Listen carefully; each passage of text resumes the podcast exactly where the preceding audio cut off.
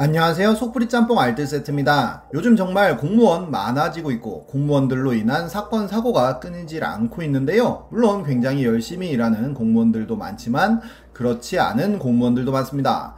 특히나 90년대까지 지금보다 쉽게 공무원이 되셨던 분들이 윗자리에 앉으면서 신입 직원들 위해 군림하다 보니 정말 어이없는 일들이 많이 벌어지고 있는데요. 이제 15를 떼고 정식 임용된 공무원이 감사하다며 상사들에게 떡을 돌리는 관행 때문에 한 여자 공무원은 가정 형편이 어려워서 백설기만 돌렸다고 하는데 옆팀 팀장이 받자마자 어이없다는 표정으로 받아놓고는 쓰레기통에 던져버린 걸 봐서 밤새 울기도 했다고 하고 과장 모시는 날, 국장 모시는 날이라는 이상한 날을 만들어 과장이나 국장님에게 점심을 사줘야 하는 관행도 있었다고 합니다.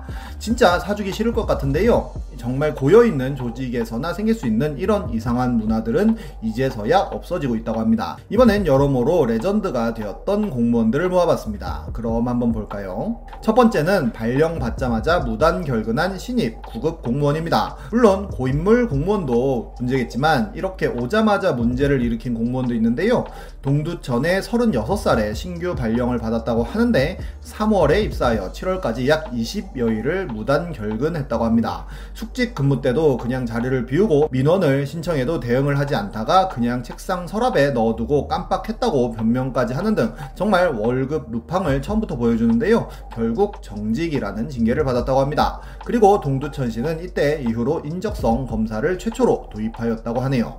다음은 즉석 떡볶이 배달 갑질 공무원입니다. 보통 엽떡 같은 거 배달시키면 이렇게 조리가 되어서 오지만 즉석 떡볶이는 이런 식으로 비조리 형태로 와서 직접 끓여 먹는 경우들이 많은데요. 2019년엔 즉석 떡볶이 배달 누구 잘못일까요? 라는 글이 네이트판에 올라옵니다. 야근 중에 즉석 떡볶이를 시켰는데 생재료에 소스만 배달되었다는 건데요.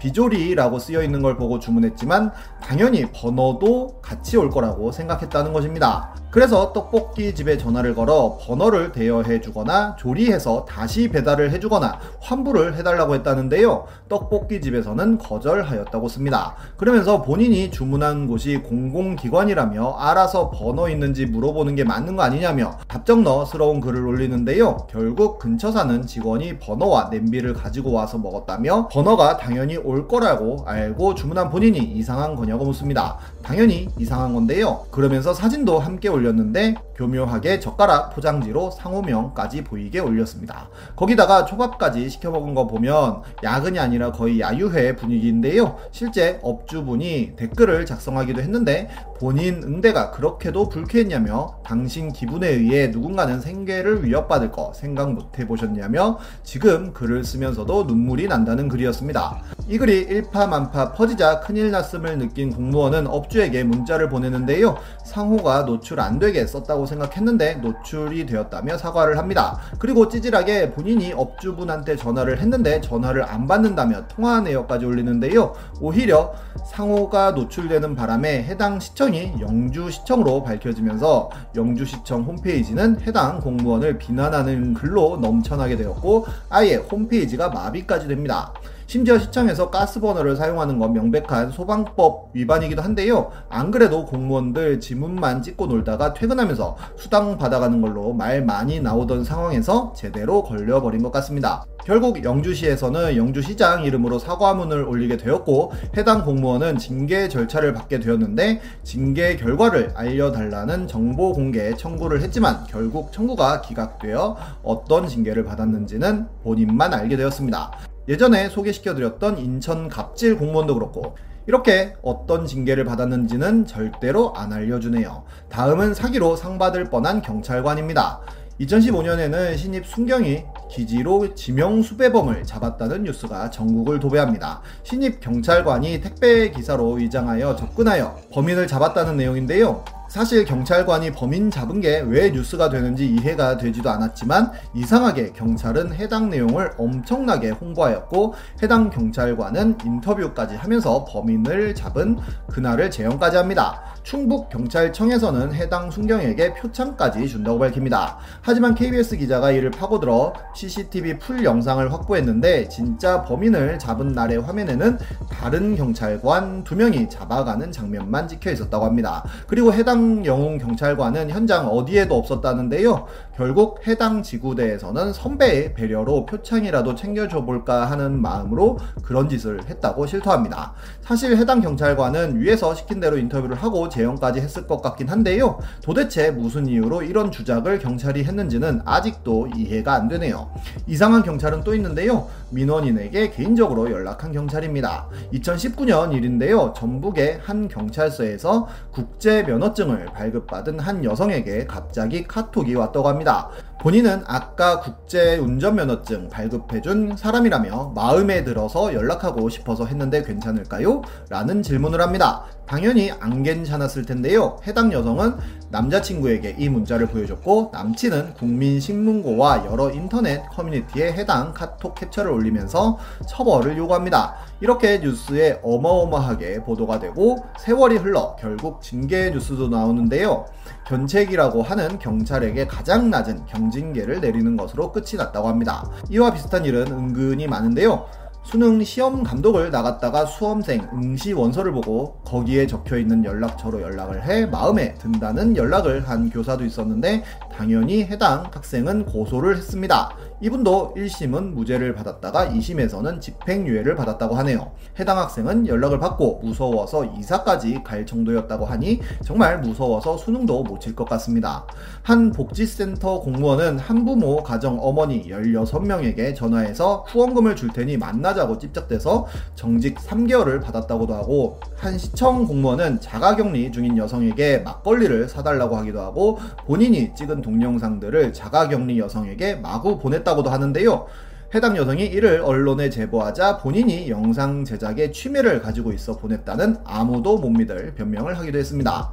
다음은 슈퍼맨 소방관입니다. 운전하다가 가끔 의식을 잃는 분들이 계신데요. 그래서 큰 사고가 나기도 합니다. 작년에도 그런 일이 벌어졌는데요. 감천 터널을 지나가던 모닝 차량의 운전자가 갑자기 의식을 잃은 것입니다. 그렇게 그 차는 1차선과 2차선을 오가기도 하고 터널 내부 벽에도 충돌했다는데요.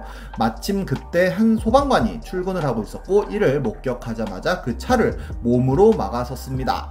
아무리 경찰라도 성인 남성 한 명이 시동 걸린 차를 막아서는 건 굉장히 힘들고 위험한데요. 운전자가 악셀이라도 무의식 중에 밟기라도 하면 정말 큰 사고가 날 수도 있었습니다. 그래도 결국 그 차는 멈췄고 지나가던 시민들이 도움을 줘서 해당 운전자를 깨우고는 안전한 곳으로 이동시켰다는데요. 구급차가 올 때까지 교통 정리까지 했다고 합니다. 이 일은 이 사건이 벌어지고 2주 정도가 지난 후에야 언론을 탔는데요. 오히려 위험한 상황에서 인명구조에 도움을 준 시민 여러분께 감사하다는 인터뷰를 하기도 했습니다. 결국 LG 의 인상을 받았다고 하네요.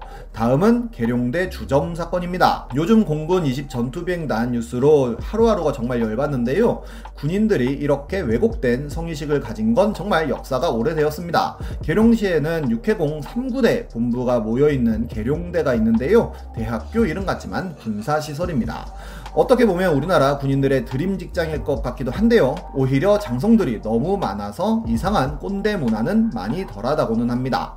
그런데 2007년 MBC에서는 정말 눈을 의심하게 하는 기사를 내는데요. 바로 계룡대 도우미들을 고용한 주점이 있다는 기사였습니다. 군부대 안에 이런 코스모스 클럽이라고 하는 영업장이 있었던 것인데요. 손님으로 위장해서 가니 다른 예약 손님 있다는 답변을 받기도 합니다. 심지어 이런 업장이 한 개가 아니라 또 다른 영업장에 가서 도우미의 인터뷰까지 하는데요. 한 장교는 코스모스를 갔다가 장군들이 있어 민망해서 다시 나왔다는 인터뷰를 합니다. 이 모든 운영비가 세금으로 이루어진 건데요. 군 검찰은 김세희 기자를 초소 침범죄와 군사기밀 유출죄 혐의로 입건하여 일반인 신분으로 군사법원에서 재판을 진행해 징역 1년에 집행유예 2년을 선고합니다. 계룡대 안에 있는 이런 영업장들이 안보시설이라는 논리인데요. 얼마 전에 군인들 부실급식을 소개시켜드린 적도 있었는데 전국에 체력 단련장이라는 이름으로 군 골프장만 32개나 있다는 것을 보면 정말 어디서부터 잘못된 건지 알기도 쉽지 않습니다. 개인적으로 이 모든 것들이 연대 책임 때문이 아닐까 싶은데요. 군대 내에서 내부 고발자를 대우해주는 정책이라도 생기면 진짜 우리나라 군대 완전히 뒤집힐 것 같은데 1급 기밀 같은 영화를 보면 정말 노답입니다. 적어도 이번 공군 사건은 명명백백히 처벌을 받으면 좋을 것 같습니다. 지금까지 속풀이 짬뽕 알뜰 세트였습니다.